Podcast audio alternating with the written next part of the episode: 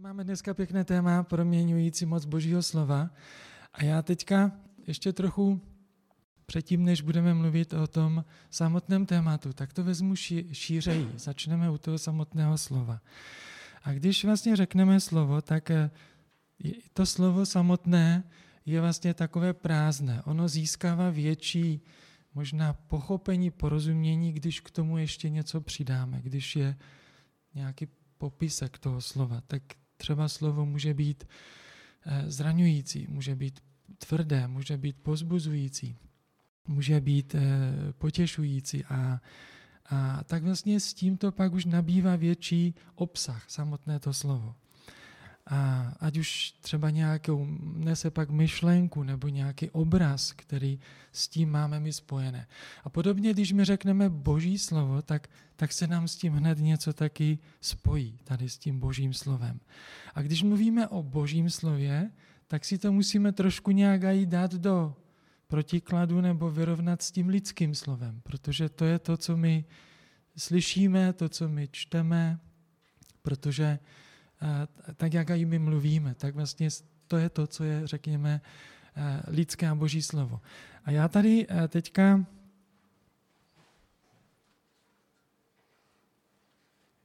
jsem si vzal dvě knížky, si tady vidíte takto vepředu. Vidíte tam? Tady je na tom obalu Moudrost věku a tady je Bible. A já bych se chtěl zeptat teďka, abyste mi řekli, v čem je tady rozdíl mezi těma dvouma knihama. tady je kniha lidská, tady je kniha boží. OK, boží kniha. A ony jsou obě dvě vlastně knihy, které jsou tištěné nebo zapsané. A tady máme vlastně skutečně něco, co taky se jmenuje, ten autor, který pojmenoval tady tu knihu, napsal Moudrost věků, tak bychom tam určitě našli skutečně něco, co se týká moudrosti, která byla naschromážděna za staletí jako před náma. A tady máme teďka Bibli. A já věřím, že tady toto naše teďka přemýšlení nám trochu pomůže ještě více rozumět, v čem teda vlastně je rozdíl proti tomu slovu lidskému a tomu slovu božímu. A samozřejmě budeme se dívat do božího slova, do Bible, protože ono taky něco mluví o tom samotném slově, božím slově. A vzpomenete si třeba, kdo už znáte trochu Bibli víc, jaké jsou, k čemu boží slovo je přirovnáváno, nějaký, boží slovo je jako něco. Sladší než med. Mhm. Je srovnání s, s medem a je sladší než med. Mhm. Ostřejší než obousečný meč.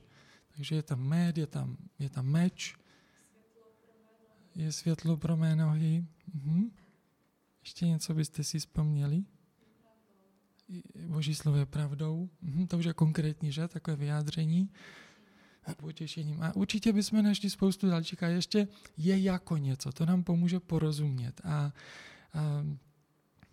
v Jeremiášovi, když Bůh přímo mluví k němu, k Jeremiášovi, tak on tam říká, a myslím, že to je 23, 23. kapitola, 29. verš, a on tam říká, že Bůh přímo říká, není mé slovo jako oheň a kladivo, které tříští skálu?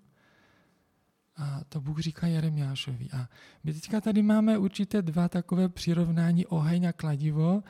To je něco, co my známe, co my víme. A samozřejmě mohli bychom si říct, čím je to charakteristické, řekněme ten oheň, nebo to samotné kladivo. A už jste někdy nebo dokážete si představit, jaké to je třískat kladivem o skálu? Bouchat do skály kladivem? A obrovská skála třeba, když to už je skála, ne kamen, kamínek, nějaká skalka. Ale, ale prostě je to něco, co, aby ta skála měla nějak prasknout nebo se rozbít, tak to musí být nějaká velká síla v tom kladivu. To nemůže být nějaké kladívko, nějaké malé zednické ale musí to být něco velkého. A oheň podobně je velký, co dokáže zničit, pročistit a taky nějaké velké věci. A, Ale ještě je zajímavé eh, tady toto zasadit do toho kontextu, protože já teďka jsme si něco citovali a Bůh to říká v nějakém kontextu, on na to, na to reaguje. Já moc nechci, tady do toho nebudeme se tam přímo do toho dívat, ale Bůh to říká právě lidem nebo prorokům, kteří oni měli svoje nějaké vlastní představy, nějakou svoji lidskou moudrost. A oni to zaměňovali a tvrdili a předávali to ostatním lidem jako za boží moudrost. Že toto je výrok hospodinův. Doslova tam říkají, toto říká Bůh. Ale přitom to byly jejich vlastní představy, jejich nějaké, řekněme, eh, závěry nebo, nebo vlastně jejich nějaké konkrétní, eh, jejich nějaké, ano, závěry. A a Bůh říká, ale mé slovo jako je, má moc. A ono se nic nedělo, protože to byly nějaké jenom lidské vyjádření, lidská slova. A Bůh říká, ale moje slovo má moc, to, které tříští skály a má, a má je jako oheň.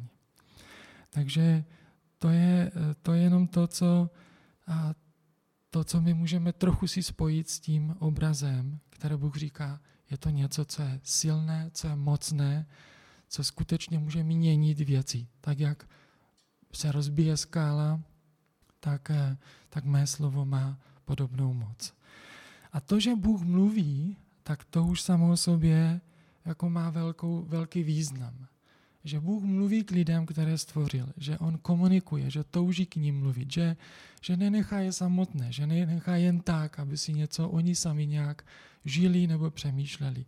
Ale to, že Bůh touží mluvit, tak je už obrovskou výsadou, obrovským darem. A Bůh promluvil a stalo se. Na začátku eh, my vlastně čteme, že Bůh prostě řekl a stalo se. A Genesis 1, že? A my někdy, co máme rodiče, tak prostě řekneme něco a, a nic se nestane dětem. Jo? a, ale ne tak u Pána Boha. Když Bůh prostě řekne, tak se stalo tak se stane a, a prostě věci se mění, věci se, se uskutečňují. A to bylo na začátku. Potom u prvního člověka, kterého Bůh stvořil, k Adamovi, Bůh mluvil, Bůh k němu komunikoval. A mluvil k němu i potom, když on zřešil, když vlastně po pádu pokračoval v tom. A mluvil k Mojžíšovi a, a, a dalším lidem. A Bůh mluvil dál k prorokům, předával jim své slovo, aby oni to zase mohli komunikovat dál. A skrze ta lidská ústa Bůh takto vlastně mluvil skrze lidi k lidem. A to vůbec nesnižuje jeho autoritu, protože on říká, že do jejich úst jsem vložil svá slova. Budu slova říkat, do jejich úst jsem, to, to není vlastně jenom lidská věc. Bůh říká, Toto má váhu stejně mojí. Do jejich úst jsem vložil svá vlastní slova. A my máme tu úžasnou věc, že vlastně my máme tady celé Boží slovo, které je pro nás zapsané. My už nemusíme nějak vzpomínat, jak to bylo, nebo jak to bylo řečeno, jak třeba u těch proroků. Jak to vlastně říkal?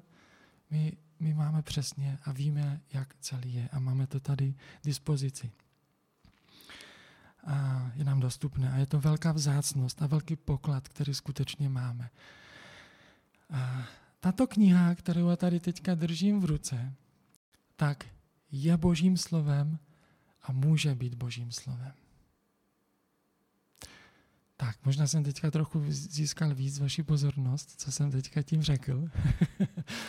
Protože jak to teda vlastně spojíme ty dohromady? Jak to může platit obě Buď něco je, nebo může být a ještě to není. Takže jak to teda vlastně je, jak to myslím tím, že je božím slovem a může být božím slovem. A buďte se mnou a doufejme, že se nám to podaří dobře vysvětlit. Začnu tím, že je božím slovem. Je to plnohodnotně a celé od Pána Boha, bez výjimky. Co tady máme? To je to, že je božím slovem. A proč to můžeme vědět? Můžeme číst to právě v 2. Petrovi 1, 20 až 21. A tam čteme tato slova. Toho si buďte především vědomí, že žádné proroctví v písmu nevzniká z vlastního pochopení skutečnosti. Nikdy totiž nebylo vyřčeno proroctví z lidské vůle, nebrž z popudu Ducha Svatého mluvili lidé poslaní od Boha. Slova, která my tady máme, která lidé říkali jako poselství od Pána Boha, nebyla jejich vlastní, ale mluvil a mluvili tak, jak jim Duch Svatý přikázal a jak, eh, jak měli předat, jak je předal. A podobně 2. Timoteus 3.16 víme začátek tady tohoto, veškeré písmo pochází z Božího ducha. Znova, všechno, co je tady, bez rozdílu, veškeré písmo. To je to, o co my můžeme opřít a říct, že všechno je Božím slovem. Tak není tam část je a část není. A teďka to, co myslím tím, že může být Božím slovem. K tomu si eh, trošku teďka musíme pomoct dvěmi slovy, které často v tom originále tam jsou. A to nemusíte si pamatovat. Je tam použité slovo logos a slovo réma. A velmi jednoduše bychom řekli, logos je to zapsané boží slovo a réma je to oživené boží slovo. A já teďka ještě zkusím vysvětlit, nebo možná pomoci takové snadné, jednoduché ilustrace, co to znamená tím oživeným božím slovem. Já tady mám teďka vlastně takhle takový kousek chleba, vidíte to tady, je tady od snídaně ráno už takový seschlý, ale to nevadí. A v podstatě tady tento chleba je jídlem, které může nebo má schopnost člověka zasytit, uhasit jeho hlad. To je prostě schopnost, vlastnost toho jídla. A, ale já to, já to osobně ne, nezakusím, neprožiju, že toto skutečně platí, dokud si to nevezmu a, a nesním.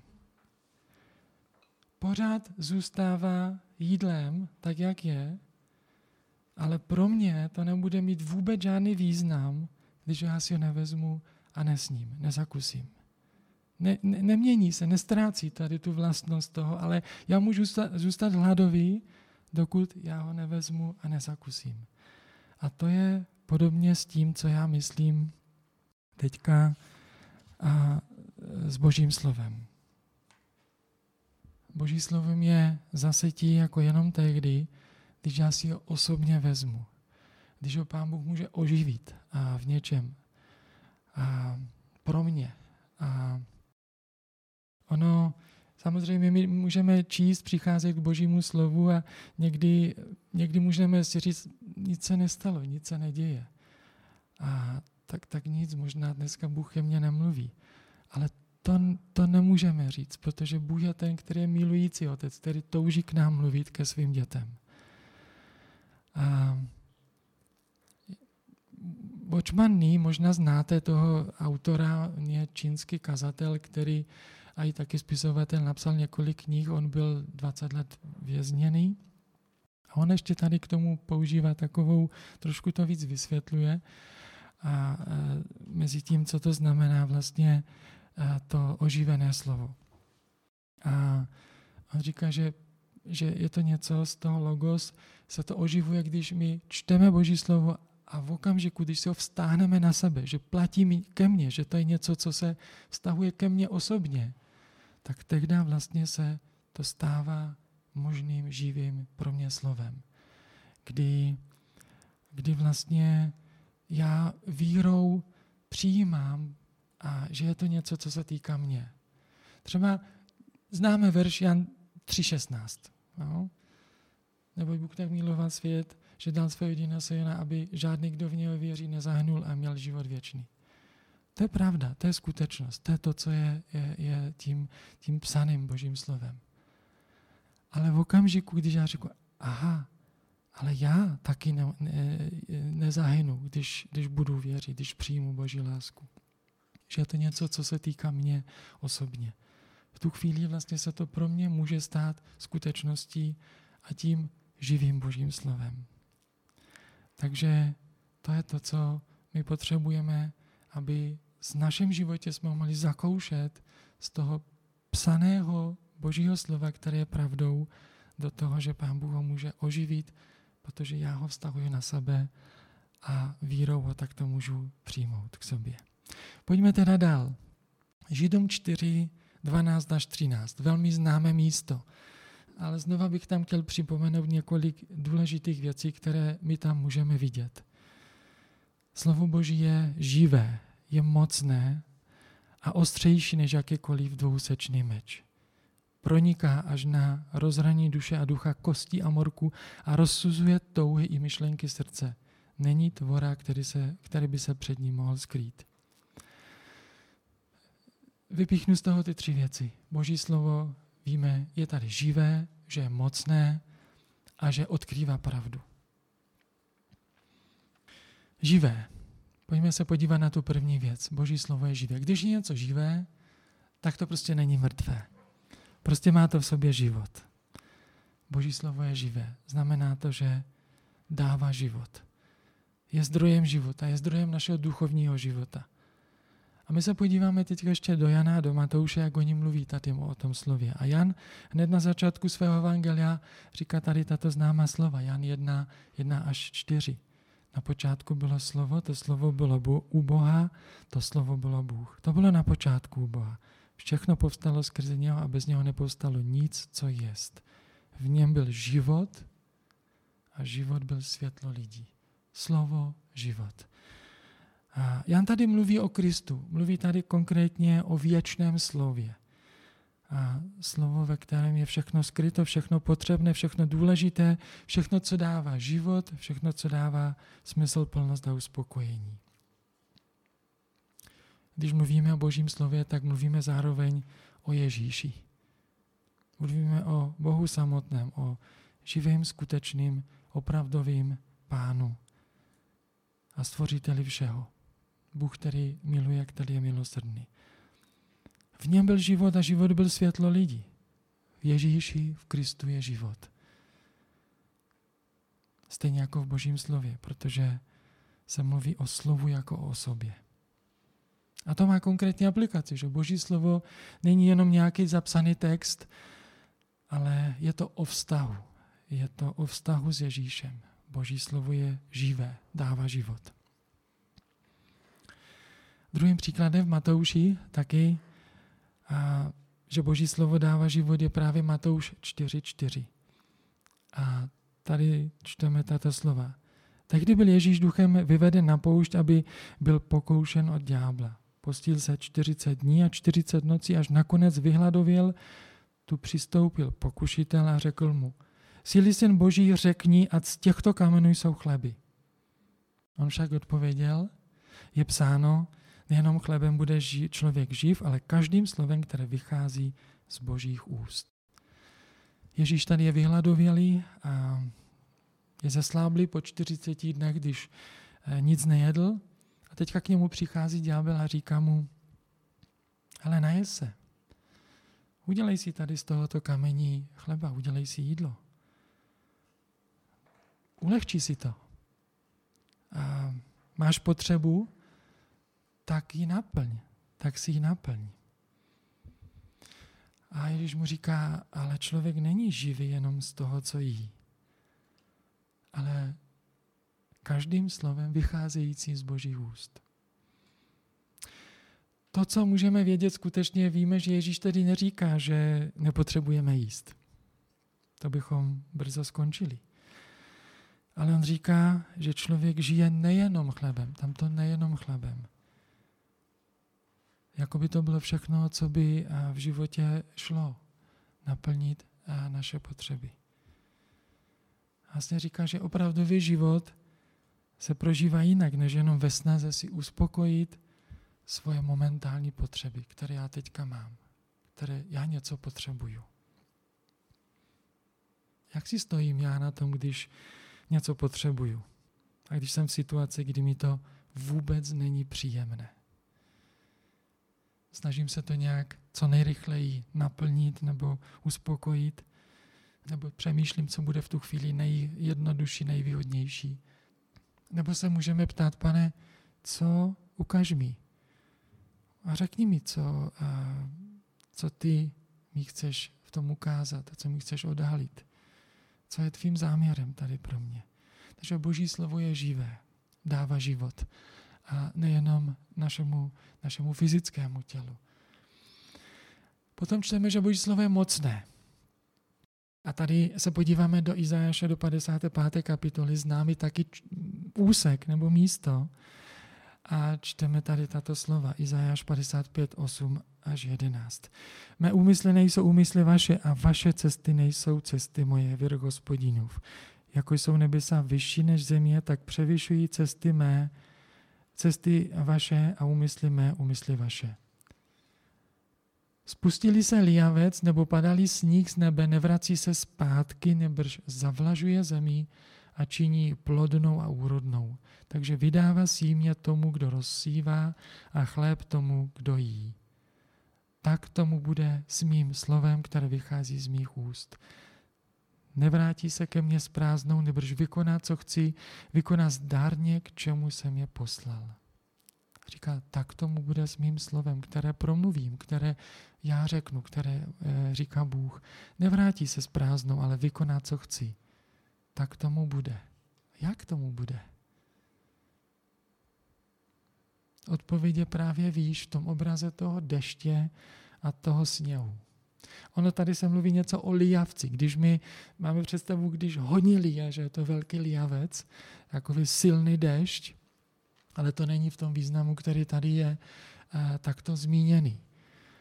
Tady uh, se mluví uh, o jiném dešti, protože ten zavlažuje. Silně velká bouře moc nezavlažuje. Ale zahradu nejde zavlažovat tím způsobem, když tam je prostě velký prout. Ale jemný déšť a sníh tady padá klidně, postupně, postupně zavlažuje. Asi víte, že v Izraeli mají hodně dobrý zavlažovací systém. A jim se podařilo z pouště, z vyloženě pouště z písku udělat krásné zelené lány nebo pláně. A právě díky zavlažujícímu systému, který postupně dává to, co ty rostliny tam potřebují.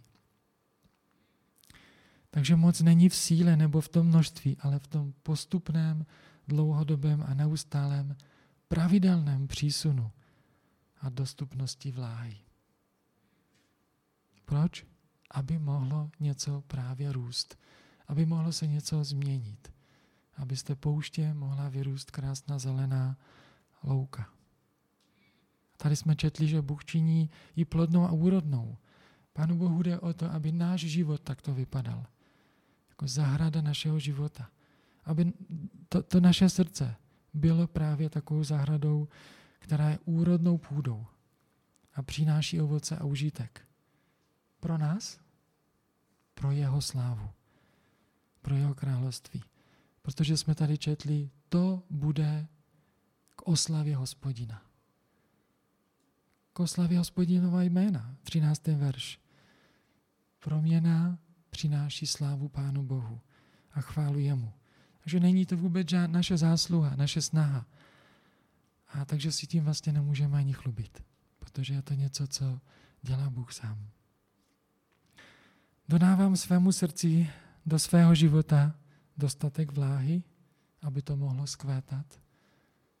Pravidelnou, postupnou vláhu, jaký je můj zavlažovací systém. Boží úmysly jsou úplně jiné než ty naše. A já potřebuji vidět ten rozdíl. A že když ho neuvidím, ten rozdíl, tak se spokojím jenom se suchou zahradou a spouští. A nebudu mít potřebu umožnit Pánu Bohu, aby jeho slovo vykonalo to, co on zamýšlel. A tím taky se připravuji o jeho moc. Takže Boží slovo je mocné. Živé, teďka jsme mluvili o tom, že je mocné, a podíváme se na to, že odhaluje pravdu. Boží slovo odhaluje pravdu. Jde do hloubky. Nezůstává jenom na povrchu, jenom v hlavě, ale jde právě pod povrch. V Jakubově v první kapitole čteme tato slova. A proto i 21 až 24. Jakub 1, 21 až 24. A proto odstraňte veškerou špínu a přemíru špatnosti. A v tichosti přijměte zaseté slovo. Znova tady je něco s tím zasyvaním, s tím růstem. Zase to slovo, které má moc zachránit, spasit vaše duše. Podle slova však také jednejte, nebuďte jen posluchači, to byste klamali sami sebe. Vždy to slovo jen slyší a nejedná podle něho, ten se podává muži, který v zrcadle pozoruje svůj vzhled, podívá se na sebe, odejde a hned zapomene, jak vypadá. Boží slovo odhaluje pravdu. A říká se tady, přijměte zase té slovo, které má moc, znova, slyšíte tu moc, znova tam je, má moc vás zachránit. Slovo, které zase to v mém srdci a má tu schopnost nést ovoce. To je to, že zase to slovo může růst. Ale v tichosti, tady je taková zajímavá věc. V tichosti přijměte zase té slovo. Tichosti. Co to znamená v tichosti? V tichosti znamená zastavit se, odložit všechno, co, co zabírá moji pozornost a, a kolem čeho se pořád točí moje myšlenky. Takže přijměte v tichosti. A dále se tady říká, podle slova však také jednejte. Nebuďte jen posluchači, to byste klamali sami sebe. To je zajímavé tady taky spojení. Proč by měl člověk sám sobě lhát? Proč by měl sám sebe jako klamat? Obelhávat se. Je proto nějaký rozumový důvod? A já říkám, že jo.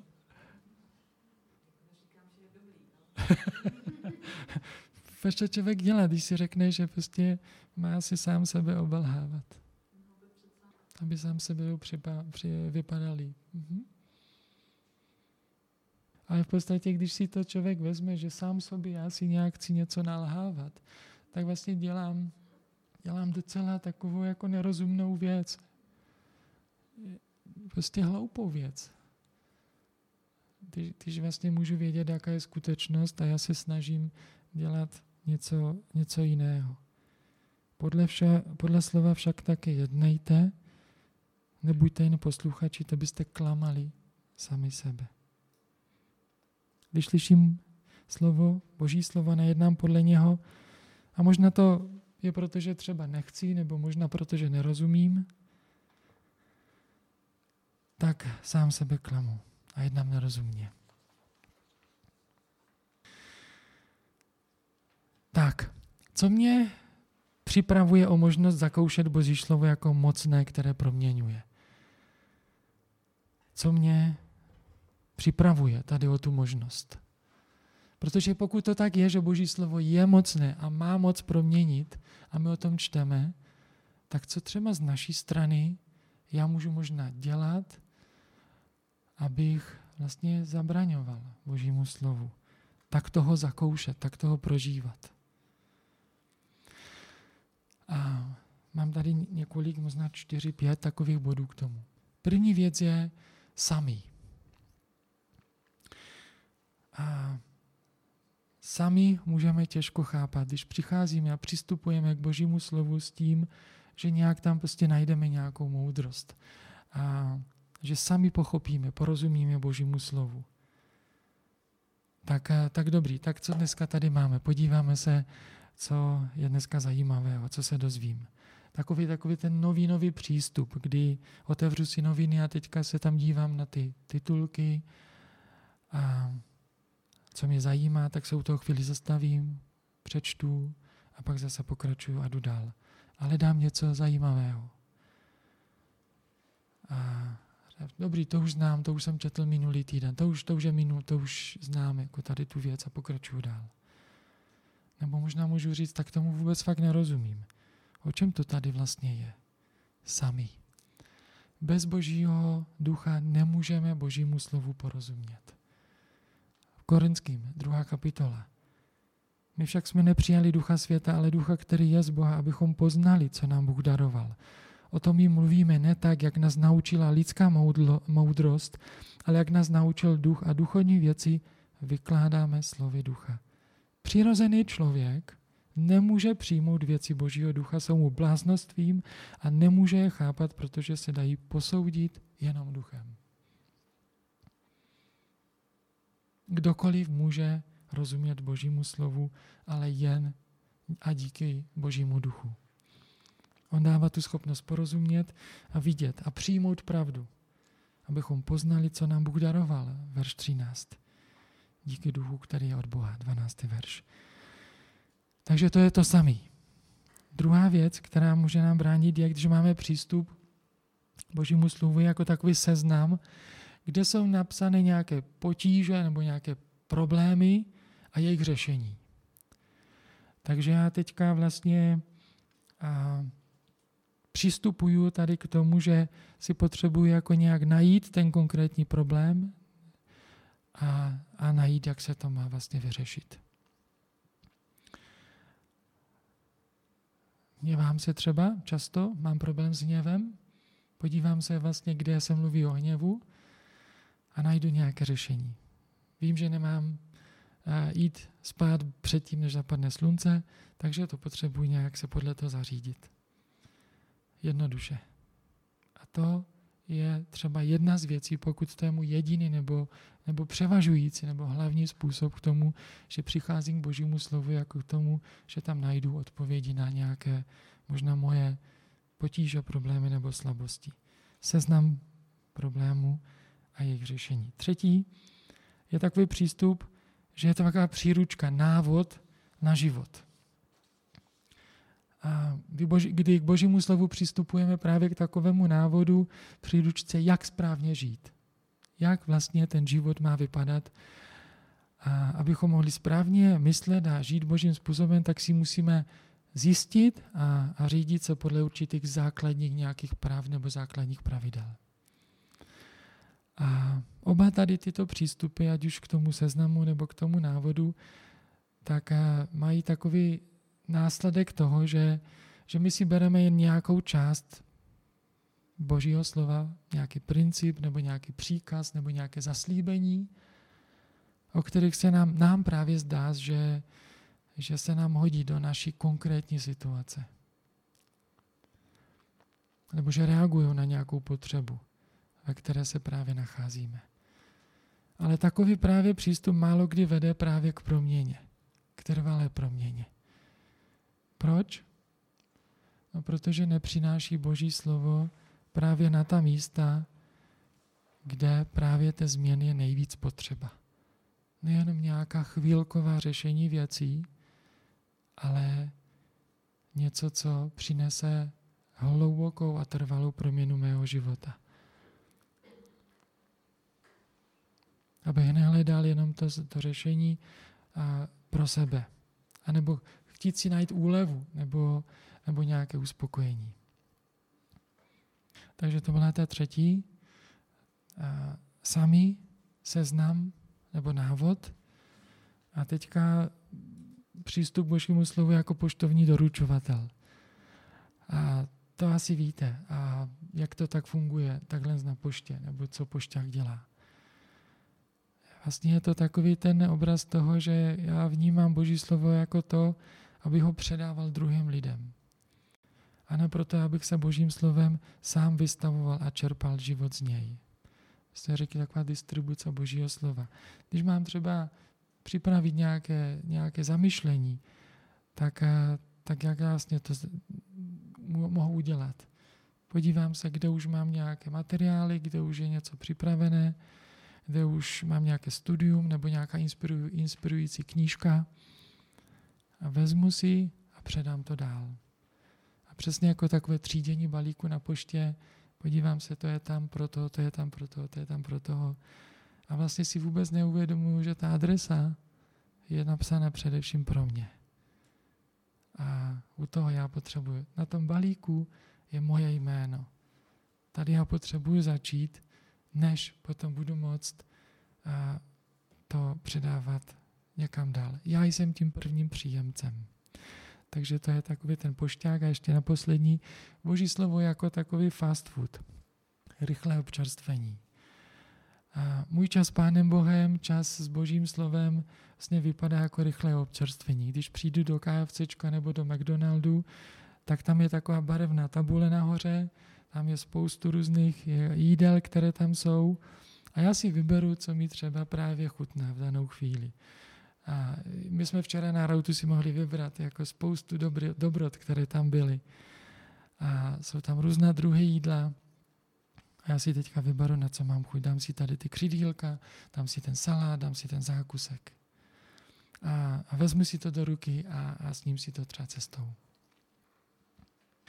Tady těchto pět věcí, pokud se máme tendenci nebo nějakým způsobem v tom nacházíme, tak nám velmi jednoduše a snadno můžou právě zamezit tomu, abychom mohli zakoušet a prožívat, že Boží slovo skutečně má moc a může proměnit náš život. Děláte si někdy takovou duchovní inventuru? Nebo takto, ještě řeknu, eh, co vlastně ta inventura vůbec samou sobě jako je? A co, co, k čemu se dělá? Inventura většinou se dělá na konci roku a my jsme taky dělali teďka na konci roku inventuru a dělá se proto, aby se vlastně zjistilo, jaký je skutečný stav věcí. Jestli, jestli máme fyzicky to, co evidujeme. Že? To je jednoduché vlastně tady. To, co máme v záznamech, to, co evidujeme, jestli to skutečně máme. A stejně tak my potřebujeme dělat inventuru svého srdce. A možná právě zjistíme, že máme manko. Že nám prostě něco chybí, i když jsme si mysleli, že to máme. Takže žijeme v době, kde máme eh, skutečně spoustu různých vnějších podnětů. A možná si to ani neuvědomuje, v jakém takovém neustálém tempu my vlastně fungujeme. A pořád potřebujeme se něčím zabývat, pořád potřebujeme něco dělat. A, a vím, že pro někoho z nás je velmi těžké se zastavit v představě toho, že nám něco může utéct nebo něco nestihneme. Že to je taková určitá ztráta. A takhle se to někdy může stát i podobně s naším časem s Pánem Bohem. Jen rychlá nějaká návštěva, jako v tom fast foodu. Protože já potřebuju něco dělat, mám to ještě hodně před sebou. A nikdo to za mě neudělá, když ne já takže potřebuju čas na stíšení se. A to umění se stišit je, je to umění. Je to vlastně nějaká schopnost, která se potřebuji učit. To není, je to dovednost, která není samozřejmá, která není automatická. A vím, že mnoho, mnozí z vás jste v tom dobří a, a čas vlastně skutečně takového stišení máte, a který, a který je hluboký. A když mluvím o stišení, tak já nemyslím tady jenom to, že člověk nějak se zastaví a teďka se nějak uklidní, jako nějak psychicky nebo já nevím, jakým způsobem.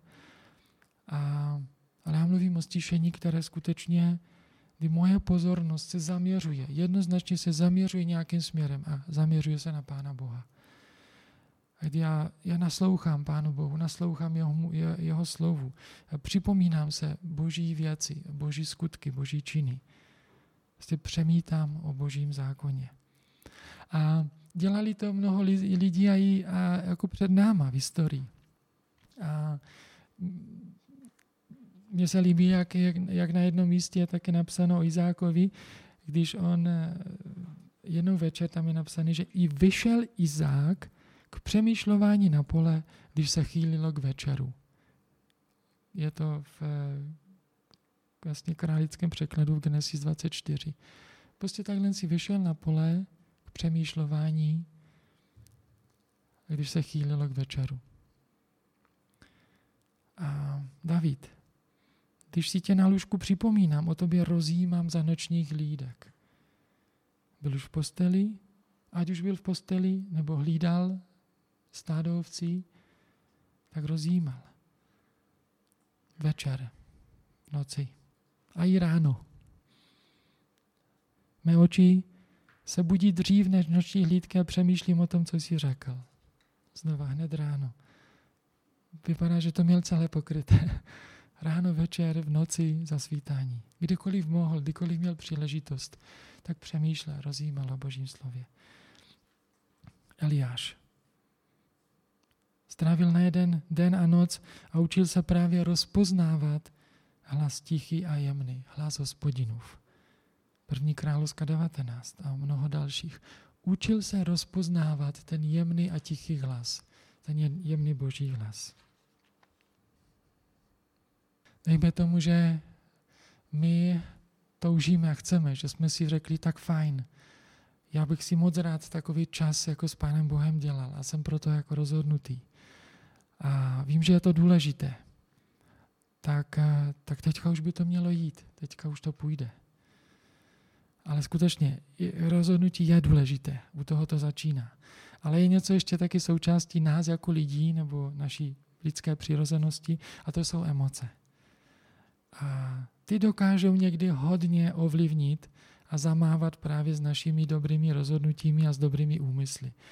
A možná víte, Augustin, on, on když mluvil o emocích, asi ty budeš vědět, možná ty, že emoce on přirovnává k váze.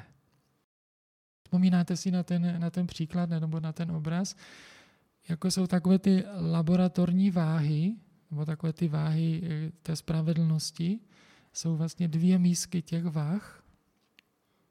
A on tam, on říká, že tam, kde vlastně je samozřejmě na těch váhách, oni, oni vyrovnávají, když ty závaží jsou stejné. Kdekoliv je závaží těžší, tak tam se to vykloní nějakým směrem. A on říká, že moje závaží je moje láska. To moje závaží je moje láska. A ta láska určuje směr, za čím já první půjdu. První, za čím půjdu, k čemu já vlastně se rozhodnu, co je to, co mě nějak eh, určuje a směřuje, tak to je to, za čím já se já vydám. Ať jsem unášen kamkoliv, to, co mě tam unáší, je moje láska. To, co mě tam vede, kam směřuju, tak to je moje láska. To, co mám opravdu rád, tak to se projeví v mém jednání. I když můžu mít dobré důvody, proč chci dělat něco jiného. A třeba příklad, chtěl jsem eh, konečně se už prostě naučit anglicky. Ale nemohu se přimět k tomu, abych se učil pravidelně. Proč? Možná je to moje pohodlí. A moje malá láska k mému pohodlí se zdá být možná silnější než to, než ty dobré důvody, proč bych teda už mohl s tou angličtinou nějak pohnout dál dopředu. Můžu já nějak ovlivnit to, co já mám rád? Určitě ano. A já potřebuju právě vidět jasně, jaké jsou ty moje malé lásky, které jsou větší než něco jiného, co je důležité, co je důležitějšího. Nebo než láska k Pánu Bohu. A když to uvidím, tak to potřebuju vyznat. Potřebuju to vyznat a dát tomu správné místo, správné pořadí. A při nejmenším nebo na druhé místo potom, že to zůstane první láska k Pánu Bohu, jako je ta největší láska, která bude určovat, která převáží všechno v mém životě a bude vlastně mi dávat směr. Takže jaké jsou ty moje malé lásky? Co to může být? Třeba v tom, když chci možná si udělat čas na stišení nebo mít čas s Pánem Bohem. A můžou to být moje ranní zprávy, které vlastně já potřebuji zjistit hned, co mě, co ode, zajímavého se odehrálo. Nebo mít dobrou snídaní, nebo a, dobrá knížka. Různé věci. Nemusí být špatné. Akurát mají možná přehozené pořadí. Že převažují víc, než to, co tam má být na prvním místě. Boží slovo je mocné. A je jako kladivo které může něco proměnit. A může proměnit život člověka. Pár otázek na závěr. Co já mohu udělat pro to, abych mohl více zakoušet? Proměňující moc Božího slova. Co já, co já pro to můžu udělat na své straně? Pán Bůh je ten, který touží ke mně mluvit, který touží, abychom zakusili, zakoušeli Boží moc. Je to obrovský eh, vzácnost pro nás.